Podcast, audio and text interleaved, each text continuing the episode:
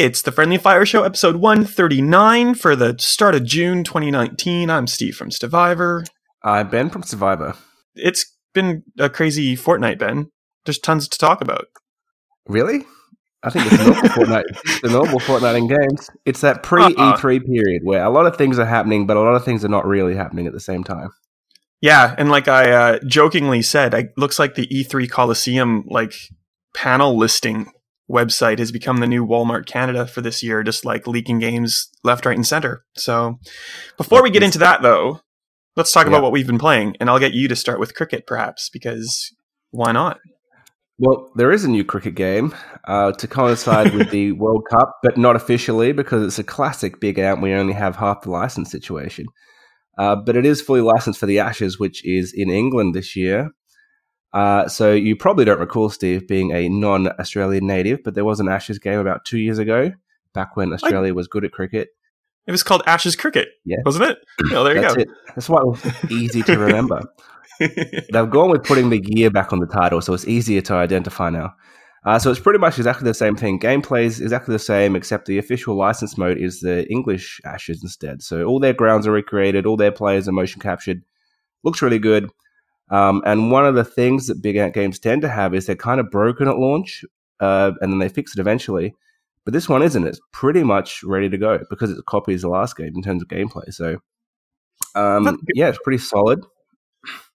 There's there is some technical issues. They've added in all these kind of broadcast style performance um, stuff to the start of matches. You know, players toss the ball around all that stuff, and that lags like crazy. So what they've added in doesn't perform that well, but the actual gameplay is pretty strong. Except for the Switch version. So we played on PS4 and Switch. Yeah. Um, I've been pretty excited to play a cricket game on Switch for a while because you could, you know, watch on TV and play a bit on Switch at the same time. I think it really suits it quite well. Uh, the day one patch has not been applied to Switch. So as of now, we're about four or five days post launch, and the day one patch is yet to arrive on Switch. So it's not really a day one patch anymore. It's a week two patch, maybe. Um, It's a very big ant. it's missing some key stuff. So, you know, the fielders really stumble around, they don't move properly. Apparently, that's all going to be fixed. Um, it's a very small screen, obviously, in handheld mode. And one of the features is the ball kind of is surrounded by a, a ring which shows you where it's going to land if you want that on. And I think that's very important on a small screen because you can kind of see where the ball's going to be. That is not in the Switch version yet. So, It's kind of the know how important part. you can't really play as a handheld game at the moment because you can't see the ball. So, a bit of an go. issue. What about in um, Uh, first it's- person mode? unplayable for me. Um, that said, I think it's just because I played this type of game for so long that it's so different that I just can't get my head around it. Uh, yeah, maybe it's it's one of those things which sounds like it will be good.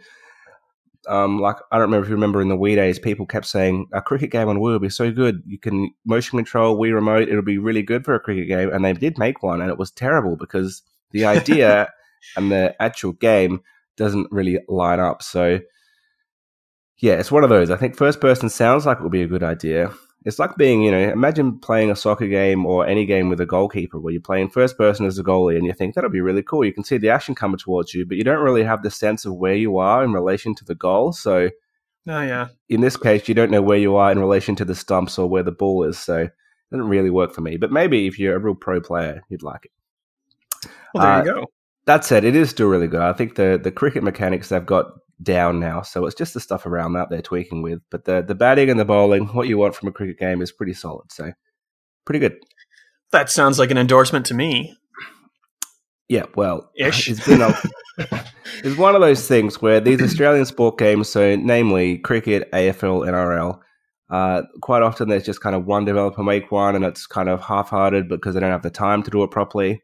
Uh, and then someone else comes in and makes a second attempt a few years later. They've had now four cricket games in a row, so they're improving them. And I think the others would improve as well if they just had the same developer given time to to work on it. But we'll see. Cricket at least has a go- global appeal, so there's that. Well, there you go. It's it's yeah something. It's big ant. I guess I I don't know if it's a good thing to like with um AO tennis like to you know be very proud of the fact that it's the most patched game on like the Xbox platform because one that Mm. suggests it needs a lot of patching. Um, but I guess on the other hand, you know you got to give them credit for keeping up and you know continually supporting the game until it's in a position that they're comfortable with or that players are comfortable with. So it's kind of a shame it's not They do do that. it's not close to that from launch and it takes a while, but sounds like they're Well, this one is. So I'll give them their props for this one. This one is pretty close, aside from the Switch version. At least the PS4 version is pretty close to probably what they wanted it to be. So, and as we've seen in the past, they will keep improving it, and probably in a couple of months, it'll be pretty good when the Ashes actually start. So, just in time for the ashes. Well, perfect. Anything else you want to say on that before I do like the quickest recap of a whole bunch of That's scary it. games? All right. these sound So I- pretty scary, actually. Well, s- yeah, some of them are pretty scary. Um, so I ha- I'm I've still got probably like two more similar games in this genre to go, but um, I've played Observation and Layers of Fear and Darkwood, uh, and hands down, uh, Observation is the best of the three. Like, not even there's not even a contest. Um, so it's a Devolver game done by the team who did uh, Untold or Stories Untold is what it's called. It's like a uh, compilation of four kind of horror games uh, that's currently free on the Epic Game Store, and I would definitely recommend uh, going and grabbing it because it's really really cool. Um, Observation is a sci-fi horror adventure game um, that looks a lot like Alien Isolation and like 2001: A Space Odyssey, uh, and you know like they've modeled it after the movie on purpose because you you play as the station's AI, not as a scientist character on the station itself. Um, a lot of people who worked, not a lot of people, but a couple people who worked on Alien Isolation uh, are part of Observations dev team. So that kind of makes sense that there's a parallel between those games because it's that kind of claustrophobic, you're in space, like no one can hear you scream, that kind of thing. Um, and it's just a really cool, like, uh, mystery that you get thrown into straight away. The station has like lost all of its memory logs. So you don't know what's going on. Uh, you get this weird transmission that fills your screen that says "Bring her," referring to um, at the start of the game. You know the the scientist who is trying to like get the station back up and running, uh, and it's just a really cool little experience that keeps you on your toes. Um, and it's it's tense. It's not so scary as, as tense, and um, it's written so well that you just want to keep going and seeing what happens. So that game, absolutely, it's uh, a recommend from me. It's on PC and PS4, uh, and it's so so good. Uh, Darkwood is probably the next best of the three. Uh, it's a game that's been on PC for a while now, uh, and it's just been added to consoles. Uh, and it's like a top-down kind of survival horror game with like a horde mode tacked onto it. so it's really basic looking, um, kind of sprites, like 2D sprites and stuff, but you basically go through the day trying to gather enough supplies to make it through the nighttime kind of horde mode. So you like barricade yourself in a room, try to cover the exits, make sure you have, you know, things to kind of survive with. And it's just really neat. It's difficult and it's kind of nichey. So if you're into that type of thing, I would recommend it. Um, and then Layers of Fear 2, just because I'm trying to get through all these really quickly, is not a bad game, but it's the least good of the three, uh, just because it deviates so much from the original Layers of Fear, which I really liked. Um, it's by Bloober Team, and like I remember before E3 years and years ago, uh, they sent like physical packs in the mail with just like weird things that you didn't quite understand. And like that was part of its appeal to me um, and that i kind of started seeking out more information about the game and it just seemed, really cool. So if you haven't played the first one it's it's awesome. It's about this victorian painter who like loses his mind essentially and you go through this kind of first person perspective trying to piece together what's happened and that kind of thing. Uh, layers of fear 2 is about a actor who winds up on a cruise ship and you try to figure out the same style of thing, but it's super derivative and just pulls from a lot of horror movies and kind of genre pieces that it just it doesn't have its own identity basically and it's kind of not that scary because you're expecting what's to come. Uh, there's also this weird mechanic where this blob chases you and it's not hard to run away from but like it, it kind of just springs up and surprises you sometimes, and it's like instant kill, and the animation takes way too long, and it's just annoying, and it just like sucks out a lot of the fun when those sequences happen. So it's good for horror fans. It's you know it's kind of just paint by numbers type thing. So eh, I wouldn't recommend it too much. And I'm done talking about horror things, Ben. Unless you have any questions. So fair to say you're all horror gamed out, basically. That's well, I've got two more to go. two more to go. There's one called. Oh, what's it called? Yeah, I know it's really weird. Um, but they're all like reasonably good. The one that I'm playing now is called. I'm stalling for time while I look it up because that's really pathetic that I forget. It is called uh, Bring to Light. It's by Red Meat Games, who are like a Canadian based studio, and it's actually really, really cool. Um, and then the other one I'm playing is back in 1985 or 95. Um, and it basically is trying to rip off old school Resident Evil, and it's not doing it well. So that's not quite reviews of those games, but that's the last two that I have to play before I am definitely survival horrored out for a You're while. done with horror month. well, at least some of them are good. I did have yeah. a look at Darkwood, but I decided it looked too much work for me. I can't be bothered with a survival horde mode type of thing at the moment. So, yeah, you really got to be in the mood for it. Um, oh, and I've also been playing Resident Evil 4 again because I bought it on Switch like an idiot, and then after playing like two hours, remembered I hadn't finished all the achievements in the Xbox One version, so now I'm playing Resident Evil 4 on Xbox again. How does it run on Switch? Surely pretty well. Yeah, it's it's it's it's handheld, just good. Um, it's but this is this is the first time it's been handheld. So as much as Resident Evil 4 has been released about 50 times, this one is slightly different. Yeah, well, and they put out Resident Evil Zero and Resident Evil the remake um, at the same time. So there's a lot of Resident Evil games that you can get on Switch now. And it's like I like playing them on Switch, but then if I'm at home playing on the couch, I've just decided to play on my TV instead. So I'm playing professional mode on Xbox One because that's one of the achievements I haven't gotten, and it's deliciously Resident Evil 4. I love it. Anyway, that's not the point. We're not talking about that. Um, we also reviewed Team Sonic Racing on the site. um, did you have a chance to play any of it? I can't remember if you even have access to it, Ben. No, I don't have it. So uh, I briefly considered it, but uh, no, not really. I think it's, it's weird that the Sorry, PS4 think- and Xbox One don't have a kart racer, and now they're going to get two in the space of a month. It's just an odd. Anyway.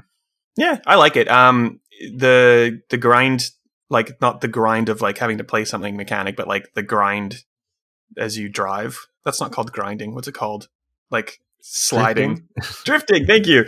The drift mechanic's pretty good. Um, and there's like this huge emphasis on teamwork. So you know, like if you're in the lead of your team of three, you cl- create this slipstream, and the goal of your AI partners or your real partners is to kind of like use that to kind of slingshot past you, and you kind of like work together to speed up and go through a course. So.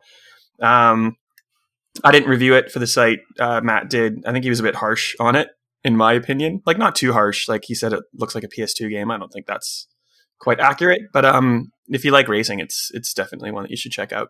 Or wait for Crash if that was these, yeah, that's what you prefer. These, these things are always going to be compared to Mario Kart 8, and that's pretty much spot on for a kart racer. So they've got their work up against them.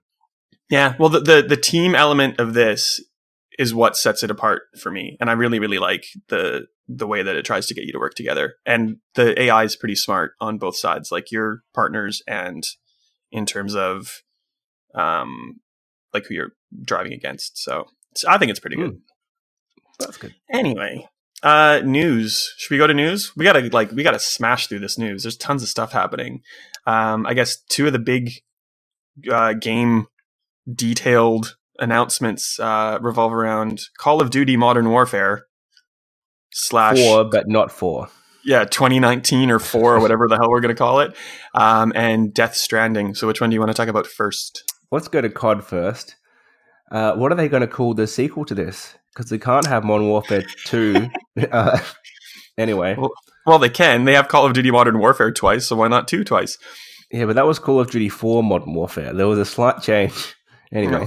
Semantics. Uh, um, so it's it's a soft reboot of Call of Duty Modern Warfare. So it's um, theoretically kind of keeping the same basic storyline, and Captain Price is in it, and cool. I guess I don't know. It's it's. I feel like well, COD's really going for the nostalgia lately. they are. Well, Infinity Ward definitely is. After a few kind of false starts to try something new, um, but Modern Warfare always had the best single player and story elements. So I'm not surprised going back to that, especially after Black Ops Four decided COD didn't need to have a single player and was kind of it fell flat because of that. I think so. Yeah. Hopefully, they don't put all their time into a battle royale that we don't really need, and they focus on a good campaign because that's what Infinity Ward can do well. So Absolutely. Yeah. And so they were really happy to to talk about uh, a lack of season pass and the addition of crossplay, even though they were kind of generically descriptive of what that latter feature means. Um, and the, the no season pass is a good thing, but then they also confirm that there's still like the PlayStation timed exclusivity. So yay and boo at the Yeah. same time. I think that's a long term deal. But no, the season pass for COD has always been about seventy dollars, so it's actually a really expensive game if you commit to it. So I'm glad that's gone. The crossplay concerns me a bit because, as you said, they didn't really say what it is. And crossplay between PlayStation and Xbox would be fantastic, but Sony has been very reluctant to do that. Crossplay between Xbox and PC, which is more likely, will be a real problem for Xbox players because they're just going to get destroyed. So Yeah. presumably they Um, would have an option. They they would have an option for you to choose a lobby where you play with PC players, and that would no doubt be dead because why would anyone choose that? Um, Yeah. But the only the meaningful crossplay is between the two consoles, and they they didn't really say that's what's happening. So Well, and you can't imagine that Sony's going to want to have that timed exclusivity thing and also support crossplay. Like that's well, and how does that work not well? Sony's model. If there's yeah. new maps only on PlayStation, how can you crossplay with with Xbox? Anyway, I don't think it's going to work. I think crossplay is a good thing moving forward, but it's not going to work here. Yeah, I agree. Um, this morning, I haven't looked at it yet. Um, I think they detailed kind of special editions and stuff, but we can. I don't know. I'll write about that later. I don't know anything about them, unless you do. No idea, but there will be heaps of them because it's COD. So there will be five different editions, and probably we haven't actually heard about Modern Warfare 2 Remastered, which has been rumored for ages. And I kind of thought this is where it would be, but I don't think they've mentioned it. Maybe it'll be No. a late announcement. Well, and I'm I'm not really sure where they're gonna. So usually, like an, an E3 Call of Duty thing, is they talk about the single player ahead of time, and then um, it's all about multiplayer at E3. And it used to be at Xbox because it was an Xbox timed exclusive thing, but it's been Sony for at least the last year, maybe two. I can't remember, um, or maybe even more than that. Doesn't matter. There's no Sony conference this year, so I don't really know how we're going to learn more about they'll- Modern Warfare. Well, they'll just release their own trailer, I think, and then they'll um, we have a hands-on with COD and a few other things with it. So I feel like it's going to be old school. You're going to have to read the media to find out what they saw. You won't just see the presentation at, at Sony. So Well, thankfully, Ben, you're uh, on on hand at E3, and you're going to be looking That's at it. COD Modern Warfare. So I'll Yes. uh, read your stuff. that's it. We'll find out what Captain Price is up to for a fourth time. um, how oh, across Death Stranding are you? I'm across it to the point that I have no idea what this game is about. I've been confused from day one, and I still I don't know what this is. Everything I 'cause I'm watch about it equally- confuses me even more. I'm equally confused. Um, but we know a lot more about it, even though it's confusing. So that's good. Thanks. It's coming out this year, apparently. I'm I'm shocked. When it was announced a couple of years ago at the Game Awards, I was convinced they hadn't started it. They just made this trailer, which was probably true at the time. And I thought this is going to be a PS5, maybe even a PS6 game with how long Kojima normally takes. So, By the time the cutscenes are over, the PlayStation 5 will be out. what level of crazy crunch are the developers been doing to get it out in November this year?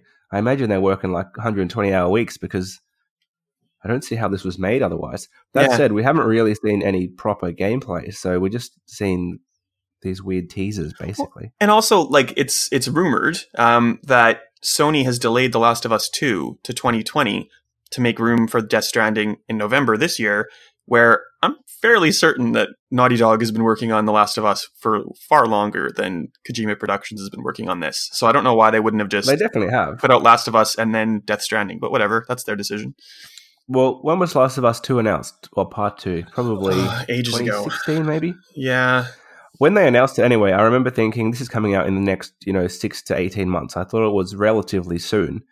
Um, but it's probably going to be another five year delay between when it was announced or when it was rumored and when it actually comes out. and it's going to be the same as Last of Us One. It's going to come out a few months probably before the PS5 does, and then I bet you it gets remastered and re-released again in 2021. So I think it will be carbon copy. Yeah. Well, so here's my attempt to explain Death Stranding from what I've read. Uh, some weird supernatural thing called the Death Stranding has like inflicted the world, and playing as the dude from The Walking Dead, you have to make bridges and like link humanity back together and unify the world. And there's also weird dead, not dead babies, just little babies in t- pods, uh, and they are there. I don't quite get it. And the bridge thing is very important because you make these bridges to like save the world, but your name is Sam Porter Bridges. So there's this like really like force fed like analogy. Anyway, um, I don't understand what's going on in the game, but people are super excited about it. Do you want to take a stab at it, or was that pretty good? No, that's that's more than I know. I, so weird babies is what I associate with this game. Um, I think we we knew when this was signed up that Kojima is probably the only director in games where people buy it based on his name. I can't think of another situation, at least at the moment, where that happens anymore. So yeah. Sony pretty much gave him a blank check when he was free from the shackles of Konami and said, "Do whatever you want." He seems to be excited to be able to go his own way with something new. He's gone fully weird with it, um, and people will buy it based on his name alone. So, and the fact that it's a PS4 exclusive, those two things are game sellers. So, yeah, he doesn't really need to sell us anything more than that. Well, Sony's going to try. Uh, if you want your own actual physical weird baby pod thing, you can buy the Death Standing. Death, uh, I can't say that. Death Stranding Collector's Edition. Uh, it's a cool two hundred and ninety dollars, and you get uh, a weird baby thing, in addition to some digital items and a steel Look, I'm going to pass on that. That sounds terrifying. So no, thank yeah. you. I'm good. I don't know why people are really excited about that. I think it's creepy, but um, there's a couple of other editions too. There's like a digital deluxe for like 115, I think, a special edition for 120, and then there's the normal game for 100 bucks or around that figure. So uh, there's a new trailer. It's like eight minutes long. Kojima cut it himself. If you haven't seen it, go check it out to try to get a flavor of uh, an idea of the flavor of the game because it's beyond mm. description. Really, I don't know how to describe it. Well, maybe that's because you don't have a gaming disorder, and that's what you need to understand a game like this. Or maybe you do. that's the best segue I've ever heard. Um, the uh, the World Health Organization has officially added the gaming disorder to what is it called? The ICD 11 or something like that. Um, they've uh, unofficially had it as a disorder for like a year now, but they've updated said ICD 11 to include it. It's uh, a disorder that's been kind of lumped in with gambling as well. So don't get sick, people. Just game responsibly. Pretty much. It's pretty straightforward, I would say. It's going to be one of those ones where people freak out thinking, oh my god, my kid plays games. Maybe they have a disorder. Uh, but it's really, as far as I could gather, it's just in the same realm of addiction. So if you're playing way too much that it impacts the rest of your life in a negative way, maybe there's a problem. But and that goes and with everything. So that goes with everything. you could have a Netflix disorder, and I'm sure plenty of people do. I have a lot of disorders, but I'm not going to admit to them. Um, and a whole bunch of like That's the healthiest way. Well, there you go. A whole bunch of organizations kind of spoke out a, a, against this um, classification, like the IGEA in Australia and New Zealand, just kind of saying, you know, like work as a family to understand, you know, what is healthy in terms of gaming, and then if there's unhealthy habits, start to break them. And, you know, again, that's like common sense and it goes for more things than just video games. But I guess sometimes you need to point that out. Pretty simple, I'd say. Although yeah. I don't self diagnose my own disorders, so.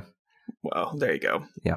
You don't need to. You've got me to tell you that you have a problem. No, just live your, live your life. You're fine. you know Until what? you have an intervention thrust upon you, you're fine. Exactly. So, because we're not having an intervention, and we like video games, can I suggest a whole new handheld console for you, Ben? You can suggest it, but I've seen this and I'm I'm not sold. But it's a weird yellow console with a crank on it. How could you not want a play date? Uh well, why is it black and white? Why have they gone with a black and white screen? That's where I'm stumped. Because it's supposed to be basic, I think. Like in a good way though. Yeah, but you could have a basic with a color screen. Anyway, I agree. move on past that. So it's like 150 American dollars. Uh, it is by Panic. Is that right? That seems right. Um, Um, yeah, something like that. who now publish uh, Firewatch, which is a really neat game that I really enjoyed. And the playdate was actually featured in Overwatch as kind of like an Easter egg a couple of years back. So um, it's a weird little black and white, as you said, console that is kind of working on a, a season pass kind of uh, subscription model. So you buy it, you get season one, which is 12 games released one a week until obviously that is exhausted. And it suggests that there'll be a season two and season three and stuff. And one of the games you play with a little wind up crank that is on the side of the handheld console. It's interesting. Yeah, that's weird. Yeah. So they're going basically is trying to be a little handheld for indie games in black and white. yeah. Um, I guess we don't really have a handheld at the moment that fits in your pocket. The Switch is gigantic, so there is a little market for something like that. I don't Yeah, know if just- kids are going to want this. I think that's where kids will pretty much play anything, but I think the dodgy screen will put them off. Yeah, it'll be it'll be yeah, I Yeah. think you're right. And the thing that I don't like about it is that you're not going to know about the games until the week that they are available. So I don't like the idea of dropping 150 bucks for an idea and then, you know, like finding that I don't enjoy any of the games afterward. So I'd I like it's a cool little gimmick, but I also like I might if I was going to buy one of these as an example, wait until all the games are out and then decide if there are games that I would enjoy. Hmm. I think a much better subscription service is Xbox Game Pass, which is coming to PC finally. Oh, Ben, you're on fire with the segues today. Uh, correct. That's it. So it's it's the same thing as on Xbox, but it'll be PC centric games, and we don't really know much more about it until E E3. It'll be a big E3 announcement, so And I yeah, guess they're doing good stuff with PC at the moment. That and uh, Halo Master Chief Collection is going to be a big deal for PC gamers. I think. Yeah. Those on Xbox kind of have forgotten about these, but I know some PC players who are pretty excited about both of those things. yeah, and in in the same kind of vein, Microsoft said that they're going to put 20 of their games on uh, PC via Steam rather than just the Windows 10 store. So uh, Gears 5, Halo, and Age of Empires Definitive Edition are three of those 20 titles. So, good news if you're a PC player and don't like the Windows Store, and even better news if you're a PC player and are sick of hearing about Epic Game Store exclusives. Hmm.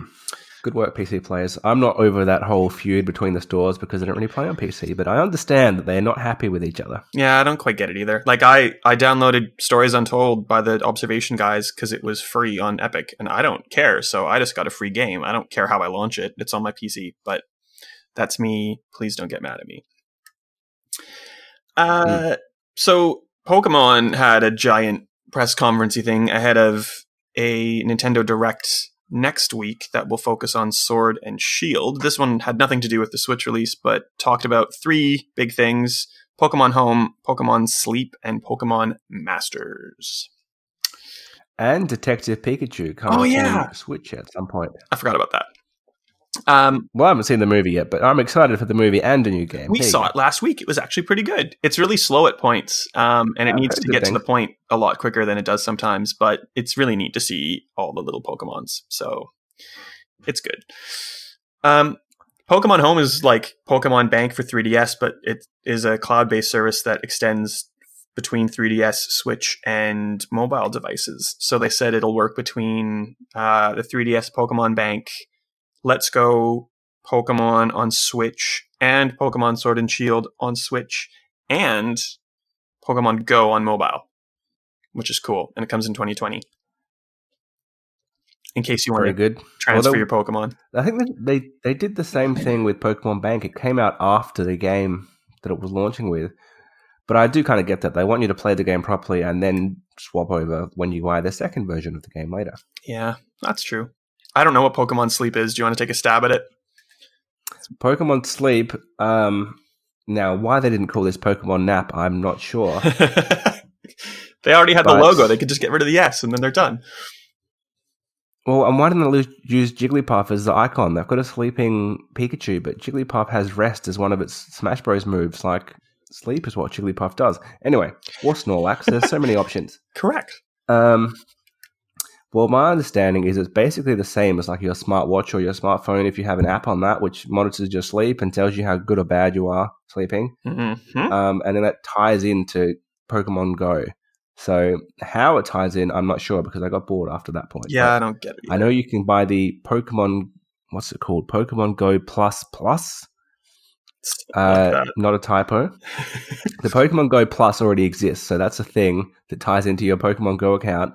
So they just added an extra plus, which also tracks your sleep. So well, and one of the pluses is a word, and one of the pluses is a symbol.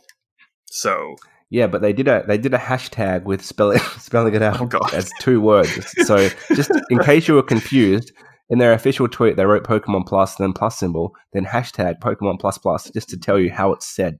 oh god. Okay, good. So that is how it's said. Great. Well, that's stupid. Anyhow, Uh, and then Pokemon. I'm sure there's some point there. Yeah. well, how many things can track your sleep? Do you current? What am I trying to say? How many things do you own that currently track your sleep, and how often have you used them because it's annoying as hell? Well, All I've never them? used them because I don't. I tried know, using my phone None one of them have been gamified, Yeah. really. So, I guess I don't know. It just seems weird. well, and this is I'm aimed at kids, so making a game of it. You know, there seems to be a thing at the moment where kids are like getting Fitbits and things, and that's like their fun. They compare their steps and stuff, and it's it's like their equivalent of Pokemon cards. They're not doing that anymore. They're doing you know Fitbit tracking.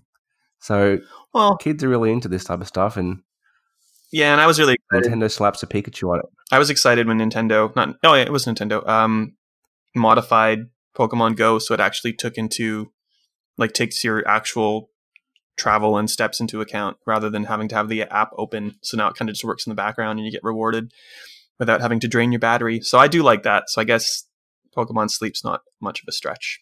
But anyway, uh, Pokemon Masters is a mobile game that is basically just nostalgia personified. It's a Pokemon game where you get to fight past trainers like Brock and Misty and Red from the anime of the same name. I don't know when it comes out. I forget if it was even mentioned. I don't think anyway. Yet another Pokemon mobile game, so I'm sure that'll be pretty good. Hmm. Um, before we get into a little bit of E3 stuff, uh, last thing I want to talk about because it's kind of neat is that Gamescom Asia is coming. So it's uh, a, an Eastern Games conference uh, run by Gamescom. So the guys who do the uh, giant conference in Cologne, Germany. Uh, it's coming to Singapore in 2020. It's very exciting. Gamescom is the biggest gaming event in the world. I think there's about 370,000 people went last, year, Yep. of which I think 20,000 were industry. So if you kind of actually put that into perspective, you know, you have that small contingent of developers, publishers, media and stuff, but it's mostly a fan convention. So it's exciting that we're going to have a version close to us. I know Singapore is not exactly the same as PAX Melbourne, but it is in range if you wanted to go. Yeah, and it's competing kind of in the same um, time frame as well. So it's kind of like mid October as compared to. Well, I guess PAX has changed. It used to be like late October, but I think they've bumped it up in the calendar too, haven't they? Can't remember. So they'll almost be the same I time. can't remember, but yeah, you're right. They did, they moved. Yeah, I think it's Yeah, that's earlier than later. I It's not hadn't November. that. Well, we don't have to worry about it this year. It's 2020 that we'll see if anything changes. I guess. Probably will, but they are going for more of the Asian crowd. They're probably not really factoring in Australia too much, but it is something you could go to. It is it's on a much bigger scale, obviously, than PAX. There's a lot more games to actually play. Uh, it's quite different, but it is still very community focused. So Yeah, I don't know how worth it's going to if it's similar. Yeah, I don't know how it's going to be for for us media types. Like the thing I like about Gamescom is that you don't really get a lot of new reveals or anything, but it's in in August, so it's a little bit after E3 where games are usually announced and then you have kind of like relaxed devs who are more willing to speak about a game but kind of in a time frame where people are still really hungry for news and I don't know if that's going to work as well in October. Like it's kind of the cycles past type thing, but that's just me Well, my guess is that they're that you know your Ubisoft, your Xbox, your PlayStation will still be there in some capacity, but it's more going to be for Asian developers who are looking to get their stuff noticed on a more global sca- stage. So that would be my guess. Is it'll be developers who normally aren't at your Gamescom and your E3 decide to go to Gamescom Asia for a global audience. Yeah. So Tencent presents Gamescom Asia, basically. we'll see how we go. Possibly. um, so Ben, are you excited? You get to go to E3 in like less than a fortnight. Yeah, in a week actually. So uh, one week from time of recording, I'll be on a plane to E3. Um, I'm excited. I haven't been for three years, so 2016 was my last one. I'm. It could be. Who knows what the future of E3 is? I think this is their last year that they're locked into a contract at the LA Convention Center. Could be a big change next year. I think so. Um, and well, I've got my schedule full. I I did think earlier that this was going to be a quiet year for me, um, and the the show days are actually a bit longer. So they used to only I think they used to close at six or five or something, and now they close at seven every night. So it's a little longer. Um, and yeah, I'm pretty much full up with stuff. So there's there's quite a bit there, despite no um, Sony. EA is there in a different capacity, but they have one big game I think everyone wants to hear about, and they're making sure that will be shown. Yeah. Uh, pretty much everyone else is there. So it got this kind of vibe a few months ago that everyone was jumping off E3, but PlayStation has, yes. But besides them, there's still a pretty big showing, I think. Yeah, and we're in this like barrage right now of like the pre E3 news, like people trying to get in ahead of each other to to be kind of front and center in in the public's eye. Um, so there's tons of like live streams that are happening just ahead of time. There's like a Destiny one where they talk about the next chapter of Destiny 2. Uh, there's a Beyond Good and Evil live Now we're free from Activision. Well, yeah, it's it's kind of exciting. And then they're doing an E3 Coliseum panel, and that's part of the description. Like it's our, you know, it's our second time as an independent developer again, and it's been so long, but you know, between that first stint. So here's what we're planning. So that's kind of exciting.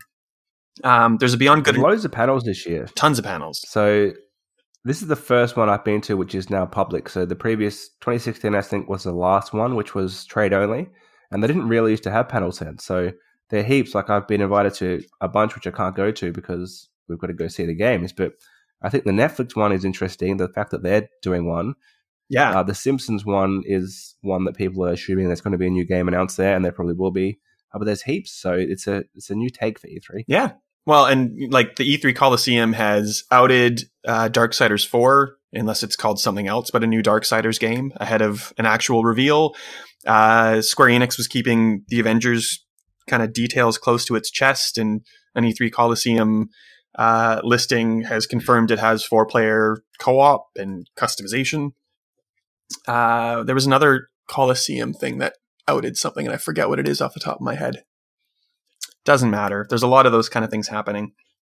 Uh, there's a Beyond Good and Evil 2 live stream that takes place ahead of E3 because Beyond Good and Evil 2 isn't at E3, um, which is weird because I saw it last year at E3 uh, and thought it was very, very early in development. So I guess that explains why we're not seeing it this year, but it's also strange. Um, the Ubisoft Pass is something that was leaked accidentally early on Ubisoft's website which is basically just going to be EA Access or Game Pass, I think. Mm, I'm a bit worried about that because Game Pass is coming along so well. It has several Ubisoft games in it, I think, unless I'm making that up. Oh, yeah, it does. Um, if we have too many split off and do their own thing, it's really going to dilute that. So, yeah, I would prefer Ubisoft not have its own pass. I agree. And it seems like it's going to be a tiered one too, because there's like Ubisoft Pass Premiere, I think is the tier that I recall reading. So there might be like different levels of subscription, which is garbage. They are probably, aside from EA, they're mm-hmm. probably the only other publisher with enough games to be able to do that. So I think if they do it, I don't think we'll see anyone else do it just because they have such a big back catalog and they release, you know, five or six big games a year plus a few smaller ones. So they could get away with doing it, similar how EA has done it. I don't think that would mean that we're going to see every publisher do this because no one else has that quantity of games to Oh, be able to do it. Bethesda's going to do it just for Skyrim across however many platforms it's on. Play Skyrim on everything. Yeah. um, also leaked early because we're talking about Ubisoft, and I guess good time to quickly mention that Ubisoft is flying you over there and uh, making sure you have a place to stay. So thanks, Ubisoft. Um, is Roller Champions, which is like a roller derby game that looks like a Nintendo game because it's very colorful and kind of like basic. Um, and I don't know what to make of it because it looks weird. But hey, we'll, we'll find out next week. Um, what, there's a whole bunch of stuff that's kind of just kind of neat to talk about. Uh, EA Play, they've confirmed their first day of live stream, and like front and center is Star Wars Jedi Fallen Order, which is kind of cool. I think you're excited to see that or try to get to see that. I am excited to see that. I can't remember if we're allowed to say if we're seeing that or not, That's so I will not. Uh, well, it's definitely at um, EA Play. Uh, it's not hands on there. I don't think. I think it's just a presentation, so your your average attendee can see it there. Um, there is a thing with EA Play, so I'm actually not going to get time to go there because it's in Hollywood, not in um, downtown LA, and it's just before E3, so a little bit inconvenient for travelers. But never mind. Yeah. Um, all attendees at EA Play get to pick one thing which they get to kind of skip the queue for. So whichever game you're most excited for, you can go in and have your time booked. I would not recommend doing Star Wars for that because it's just a demo presentation. So you can watch that online. Pick any other game that you can actually play. Would be my advice if you're going to EA Play. And part of that is Uh, what do they have? Battlefield 5, FIFA, Madden, and Apex Legends So Season all the 2. walk games, Yeah. Yeah, and Battlefield and yeah, Apex, pretty much, and probably the Sims or something. So oh, yeah. The rest isn't super new. I get why people would flock to Star Wars.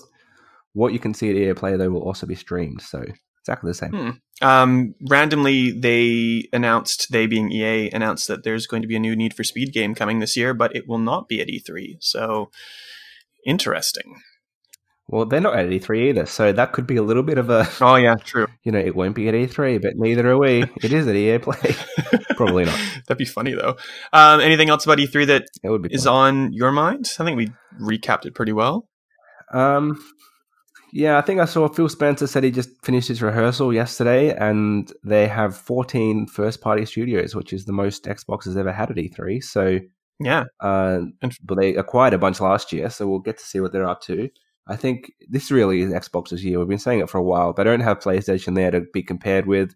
They're announcing a new Xbox. They've got all these first party games which they haven't had for years.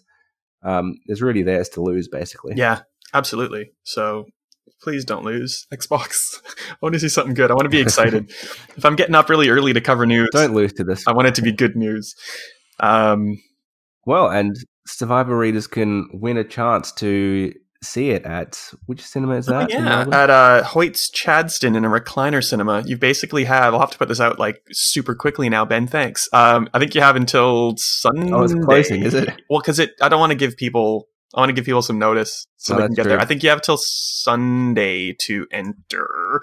So uh, as soon as you hear this, pause, jump over to the site, hit up the contests, and uh, make sure you've entered, so you can win one of two double Oh, passes. it's the only way to get in. Yeah, it's sold out. So I believe it's sold it out. is. So it's definitely worth uh, an entry. Now, what time do you have to get there to watch that? Because it would be like a. it starts at six a.m. broadcast. So you gotta you gotta get there Mm. pretty early. It's an early um, morning. and it's kind of neat though that but you've got the day off. It's the Queen's birthday or something, is isn't it? So my day time. job. I've just realized uh, we don't get the day off, so I'm working still, but that's fine. Um, the green carpet thing at Hoyt's uh, across Australia and New Zealand. It starts at six, obviously, uh, Australian Eastern Standard. Uh, you get to watch the press conference. You get a swag bag. There's chances to win things like an Xbox One X. Uh, and then if you want, you can stick around and watch X Men Dark Phoenix. So that's kind of cool. It's a cool way to Hmm. watch E3. I'm not doing it. They offered me, but I'm going to be at home in my pajamas with three screens trying to cover the news frantically. Living Doing the work. dream. Well, that's good. I'll be at the press conference, not doing any actual Well, that's work. fine. So that's I'm putting you to work day. the next, you know, days after that. So The next, or that night actually, there there'll be a go. lot It all balances anyway. out. when we're back, it'll be post E3, so we'll be able to see what we're right about, what we're wrong about, and how it'll pan uh, out. jump back and listen to our uh, E3 predictions a couple episodes ago because I don't want to talk about it again because we've already done it. And we've already nailed things like. Ultimate Xbox Game Pass or whatever it's called. So Yeah, we called that. That's going to be our shining glory. Really, we've never going to outdo ourselves. pack it up. one. We're done. Um, I will talk to you uh, off a podcast, Ben. But for our readers to listen to this, uh, have a really good time at E3. It's it's fun to go. So I'm jealous of you, and I hope you have a really good time. I'm very excited. This is E3 number six for me, so getting there, getting towards the ten. I'm not sure E3 is going to last another No. four, so I might. I think I think our plan of trying to get there next year number. together is a good plan because there might not be many opportunities to do that again. It's a good plan. There might not be many after. It, who knows where it's going to be next year? We might be in Vegas or somewhere. Well, that might work too, though. Although, to be honest, I would I would take anywhere other than downtown Oh, LA. so so. I'd be happy with a move. Let's just do it in Melbourne. People don't mind, right? They'd all they'd all come to that Melbourne. really Yeah, convenient, actually. not going to happen. Um, cool. Uh, thanks very much for listening. Uh, hit us up on social media. Tell us what you want to see out of E3, and uh, we'll talk to you next time. Not next week. This is a fortnightly podcast, and even that's kind of unpredictable. So we'll talk to you next time. It's a vague fortnight. uh, about next fortnight with our E3 recap.